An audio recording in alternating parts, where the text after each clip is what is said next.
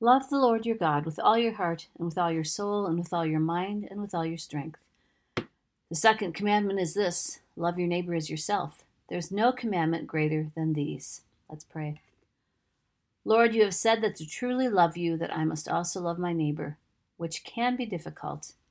Yet, in overcoming these difficulties, it's possible to see the miracle that you love someone like me. Teach us to love, Lord, as you have loved us that this world might be a better neighborhood. May we look at others as if through your eyes, less judging, more loving, and seeing them, like us, as not perfect or finished, but as work in progress that will be completed in due time by your hands. Bless the paths that we cross today. Bless the givers, eyes open for those in need of prayer, encouragement, support, a little time, or the gift of love. In the act of giving and receiving, may both be blessed. Amen.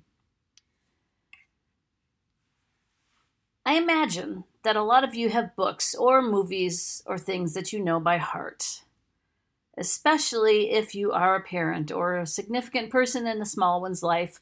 I know that I could have recited Goodnight Moon without the book, right? Because I read it so many times. Also, I could recite the entire script to Sillyville Wee Sing and The Land Before Time, I'm pretty sure because again, I saw them so many times when my kids were small. And growing up just just last night, as all the family was gathered in our living room to start celebrating my birthday weekend, I said that the first thing I wanted to do was watch The Princess Bride. Now, there is not a person out of the seven people in that room who could not have told you what the next line of the movie is at any point if we stopped it.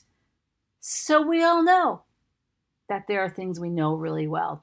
I know if I'm sick, my go to is a six hour long BBC Pride and Prejudice, and I don't have to pay attention to it all the time, every second, because I know what's going on, and I can zone out for five, ten minutes, 20 minutes, and I still know what's going on. And believe it or not, I know you just won't believe this, but the same thing is true of the Lord of the Rings movies. I kind of know what's going on. I've seen them a few times. I know we all have stories that we know so well that we start to kind of gloss over them, right? We half read, we half listen because we say to ourselves, eh, I know this one. I know how it ends. I know how it goes. I really don't have to pay attention.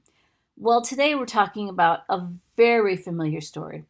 It's a story that even people who don't read the Bible, who don't believe in the Bible, know and they know the phrase that goes along with it. My husband works at Good Samaritan Hospital because we know this story. It's gone out into our culture. So we could half listen to it. We could say, hey, I know this one. I'm good. I know how it ends. But how do we recognize the ideas in it that are applicable to right now? And what do we need to discover that we could bring into today? And do we know it as well as we think that we do? Because, you know, you and I are not likely to come upon a person beaten and lying by the side of the road. And if we do, we all have cell phones and we just call 911. It could easily not touch us, this story. But that's both a mistake and kind of the point. So, what does being a neighbor mean in 2022 in the United States of America? Luke 10, verses 25 through 36. On one occasion, an expert in the law stood up to test Jesus. Teacher, what must I do to inherit eternal life? What is written in the law? How do you read it? Love the Lord your God with all your heart, and with all your soul, and with all your strength, and with all your mind, and love your neighbor as yourself. You have answered correctly. Do this, and you will live. But he wanted to justify himself. So he asked Jesus, And who is my neighbor? In reply, Jesus said, A man was going down from Jerusalem to Jericho when he was attacked by robbers. They stripped him of his clothes, beat him, and went away, leaving him half dead. A priest happened to be going down the same road, and when he saw the man, he passed by on the other side. So too a Levite, when he came to the place and saw him, passed by on the other side. But a Samaritan, as he traveled, came where the man was, and when he saw him, he took pity on him. He went to him and bandaged his wounds, pouring on oil and wine. Then he put the man on his own donkey and brought him to an inn and took care of him. The next day he took out two denarii and gave them to the innkeeper. Look after him, and when I return, I will reimburse you for any extra expense you may have. Which of these three do you think was a neighbor to the man who fell into the hands of robbers? The expert in the law replied, The one who had mercy on him. Go and do likewise. Let's look at this story like it's a play. So, who are the characters in this play? Well, we have the person who is beaten and laying on the side of the road. There's no information given about this person. We don't know. He's just a traveler. And I think Jesus intentionally leaves him quite anonymous, a blank slate, because that way he can be anyone's or no one's neighbor, and we have a choice. There's the priest, the person who is entrusted with bringing God and people together, with bridging that gap between God and people. And we have a Levite, a person who is set apart, who is holy for God's service. The family of the Levites produced the priests. All the priests came from that family. But the rest of the Levites, men who were not priests, still served. They still served the priests, they still served the people in God's service. We have the Samaritan. Samaritan would have been considered little better than the thief and the robber who left the man by the side of the road. He was a heretic. He was a half between Jewish and Assyrian, and they just considered that worse than anything they could think of. They would cross the the audience, Jesus' audience would cross the road to avoid him too. They wouldn't want contact with the Samaritan. And the innkeeper, well, he's just doing his job. He's there. The Samaritan or the, the Samaritan seems to know him. I mean, he trusts him with his money. And he trusts that the guy's gonna use the money for the sick man and not just, you know, go off to Vegas with it. And we have the expert in the law. We have a he is this expert in the law is the person who knows the answers to all the questions like it's his job.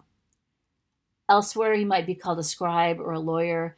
An expert in the law, they were the people, the scribes were the people who wrote down the law in the exile period and who kept it alive for the people who were in exile. And then they began to teach it and they were also the ones who would decide in a in a courtroom, not not a Roman courtroom, but a room that would determine Jewish law, um, whether a person was guilty of transgressing the law. So to say he was an expert in the law was was to say, yeah, he's an expert. He knows it inside and out. And then there's Jesus, of course. And what is the setting of this play, of this story? Well, the road that Jesus speaks of is a well known, dangerous piece of road. It's known for its caves and rugged terrain where robbers did hide, and they did come out and beat people and rob them. So, why does Jesus choose this setting? Well, I mean, he could have chosen any road he wanted to, anything. But he chooses this one. He chooses it because it's well known, so they'd understand it and they would know the fears attached to it. But also, I think Jesus chooses it because the expert in the law seems to be trying to limit his liability. Jesus, whom do I have to actually care about? How can I limit, how can I narrow down this concept of who my neighbor is so I can decide who I have to care about? And the first way to do that is to figure out some way the person in question doesn't deserve my help. Don't we do that? It's not uncommon. Jesus gives away right away, he gives an excuse for why this guy on the road might not deserve help. It's the same excuse a lot of people are adept at using when they want to say the same. He's giving them an out. And what's the potential reason Jesus gives away with setting the story on this dangerous road? What can people say? Well, what was he doing there in the first place? Why was he in that part of town? Why was he there at that part of the time of day? Why didn't he protect himself? He knew the danger and he still did it, so he doesn't deserve my help. It's his fault. Why should I help him? What was she wearing? Why was she there? Why didn't she come forward by before now? What were they doing out at 4:30 in the morning? What did he do to provoke it? Why didn't he just obey? Why don't they come legally? Don't we recognize this play? Let's give a reason for people to not have to help their neighbor. And that reason is, well, they deserve what happened to them. Blame the victim. And Jesus opens it up to allow him to do that or not. The observers would have pulled all this out too. They would have understand that. And with us not knowing what that road symbolizes, we need to know because it's very important and we don't want to miss it. Jesus is inviting them to blame the victim. He's setting it up so the man, the expert in the law, and the audience can blame the guy who got beaten and then excuse themselves from having to beat the neighbor. He's letting him limit his liability if he chooses. If we make the victim not a victim, we're not responsible for doing justice or showing mercy. We can limit who is our neighbor, and we decide which persons don't deserve to be our neighbor. And that's the invitation Jesus is giving. Don't miss it. So, what are the motives and what's the conflict in this story? Well, the expert's motive in asking the original question, it says in the text, he wants to trap Jesus. We're not sure why or how, but a lot of experts did want to trap Jesus. And if they could get him to give a wrong answer, maybe they could make look, Jesus look foolish or even like a ter- heretic. And in this culture, public questions were often an honor contest, a way for a person to regain any lost honor in public. And the leaders, the teachers, had lost a lot of honor to Jesus because he's really, really good at one upping them and making them look a little foolish. And so they come to try to trap him often. They come in these honor contests in public to ask him questions hoping they can regain some of that. It doesn't generally work because Jesus generally wins, but they keep trying. And then what's the expert's motive in asking who his neighbor is? Well, it says he wants to justify himself. Other translations say he wants to look good in front of others. He wants to show himself righteous. But how in the world is this question going to do that? Well, by his goal to limit the answer. Who is my neighbor? There was a Jewish book of wisdom at the time that said that people really ought not to help sinners. They weren't their neighbors. So they only had to love the people in their group that could choose who deserved their neighborliness. And a guy who gets left for dead probably had it coming. Again, the cultural assumptions of the day bad things happen to bad people. So, this expert in the law, who is arguably the highest group of knowledgeable people following the law could limit his scope pretty small. I mean, practically anyone else was a sinner. He didn't have to help. And then, if he can prove that in front of the crowd, he can boast about how good he is at it. Maybe he hopes that his neighbor is his family or his church or maybe he cares for his elderly mother and he gives a lot to the synagogue and he provides for his family and he's hoping he can trot out these credentials to let everyone know I deserve eternal life. I am a good person. By limiting the scope of who deserves his help as a neighbor. That too sounds a little familiar sometimes. But here's the thing, people. The text tells us he's an expert in the law an expert. He knows what the law is. He knows who his neighbor is. He's got this. He's aware. He doesn't have to answer ask this question. Who is his neighbor? The widow, the orphan, the poor, and the foreigner. You know how many dozens and dozens of times we are told that in the law and the prophets? The widow, the orphan, the poor, the foreigner. He knows that one of the first declarations of God is that we are to be our siblings' caretakers, right there in Genesis. He knows who his neighbor is. But his expertise is all in his head and not in his heart. He's all about defining his neighbor by who deserves his help. And Jesus even gives him an opening for that to see how he's what he's going to do. But then in this conflict, Jesus is going to turn around and he's going to trap the trapper, the guy who's trying to trap him. He says, What must I do for eternal life? And Jesus answers. Or Jesus asks a question in return because he does that.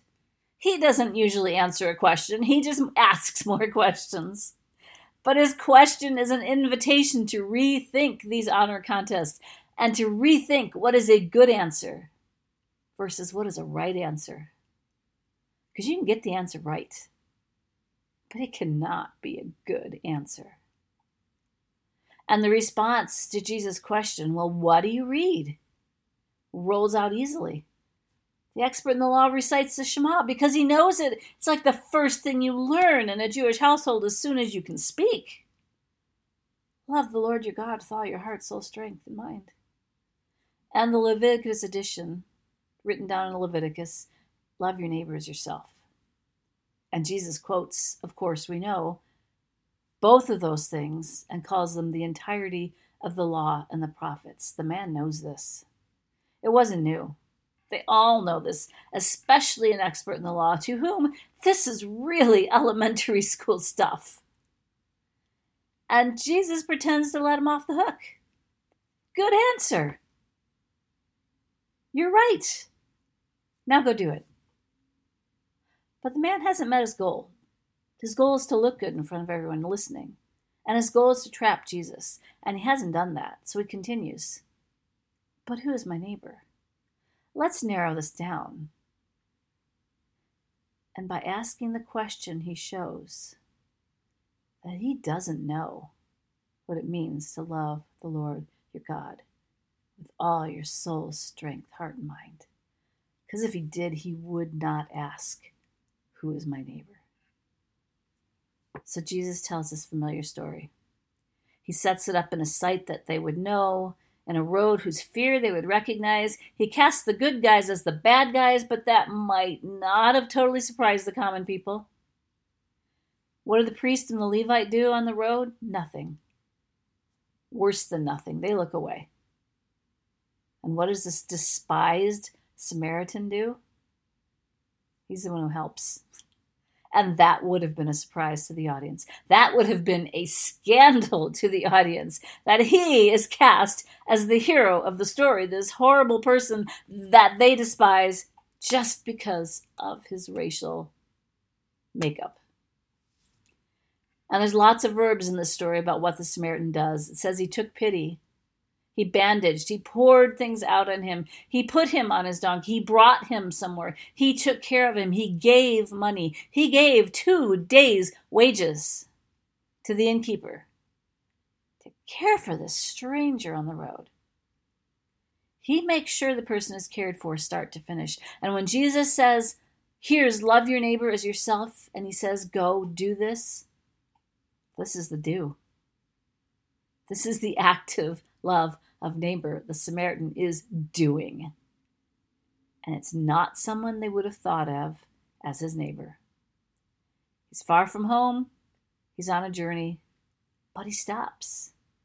He stops in a frightening place where he too could get beaten and robbed. And he doesn't seem to mind how much time he's losing. And he doesn't seem to mind giving the innkeeper two days' wages. And then Jesus asks, Who acted as a neighbor to this man. And the expert in the law despises Samaritans so much, he can't even say the word. He hates them too badly. This is a plot twist he did not expect, and he cannot wrap his mind around. He cannot handle it. It's so hard to give credit and humanity to a person he considers unworthy. He says, the one who showed mercy. And it barely makes it out of his mouth, I imagine, because he can't say the Samaritan. Because in his wildest imagination, this guy is not a neighbor, not a consideration. He does not deserve to be a neighbor. And there it is. There it is. We think we get to choose who deserves to be our neighbor. And there's two things going on here that Jesus wants to correct. You see, all the time his audience is wondering is the person beaten on the road my neighbor? And they think Jesus is going to answer that question. But he doesn't. He never does. Does he, in one place ever in this story, answer the question the expert in the law poses Who is my neighbor? He doesn't. He never does. Because Jesus does that. And we think we know this story inside and out, and we think that the moral of the story is, well, everybody is my neighbor, and it's not. Because that's not the question Jesus answers. Do you know what question he answers? Who acted like the neighbor? Are you the kind of a person who acts like a neighbor? Or are you the kind of person who decides who is and is not your neighbor? Jesus' call is to be a neighbor, not to sit around worrying and dithering about who deserves to be your neighbor and who is your neighbor. Jesus' answer is you need to go be a neighbor. You need to be the kind of person who is a neighbor, and that changes the way we look at the story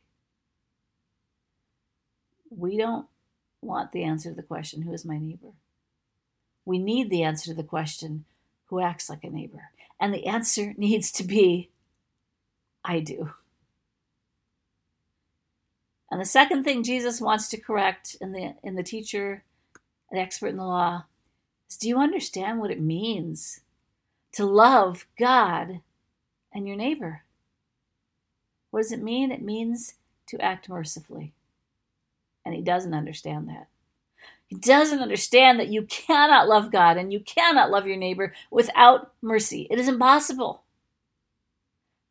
You can have some dry assent to the belief of loving God, but you can't really love God unless you love mercy.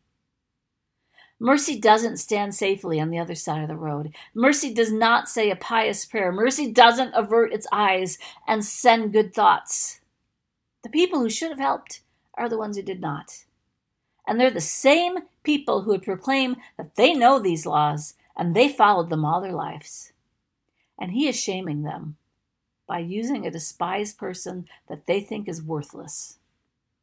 And rightfully so, because the expert in the law has failed at his most basic elementary school stuff.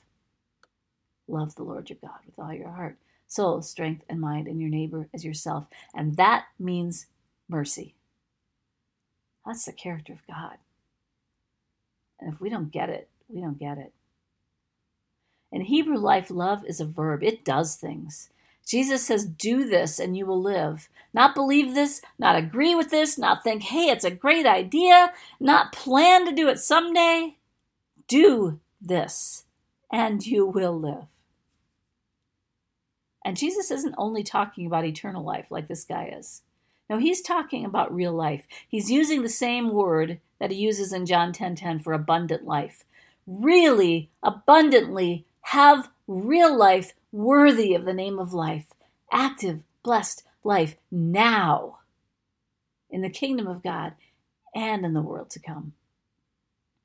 He's talking about a fabulous life now if we learn to love mercy if we learn to be merciful, if we learn to be a neighbor, if we learn to look at whatever is in front of our eyes. The Samaritan didn't do something spectacular. He saw something in front of his face and he said, I need to do something now about this. I need to have mercy on my neighbor right here that I can see in front of me. And don't we need to go and do likewise? We don't need to save the world. But we need to have mercy on what we see plainly around us. And sometimes that might mean fixing some systemic problems like why do people keep getting robbed on this road and what can we do about it? How do we go and do likewise? That's our question today. Let's pray together again. Lord, teach us to be good neighbors to everyone we meet, to see the best in them, to want the best for all of your children. Help us to put aside our preconceptions about other people, because that alters our behavior. Help us to simply act like they, like us, are precious in your eyes. We pray for our communities. We pray for those who are struggling. We pray for those that we don't see, those that we are sometimes told are not our neighbors refugees, prisoners, people without a home. Lord, help us to see our neighbor and everyone whose paths we cross, and every human being made in your image. We offer everything to, we are to you, Lord. We pray that we can be good neighbors to lighten other people's loads.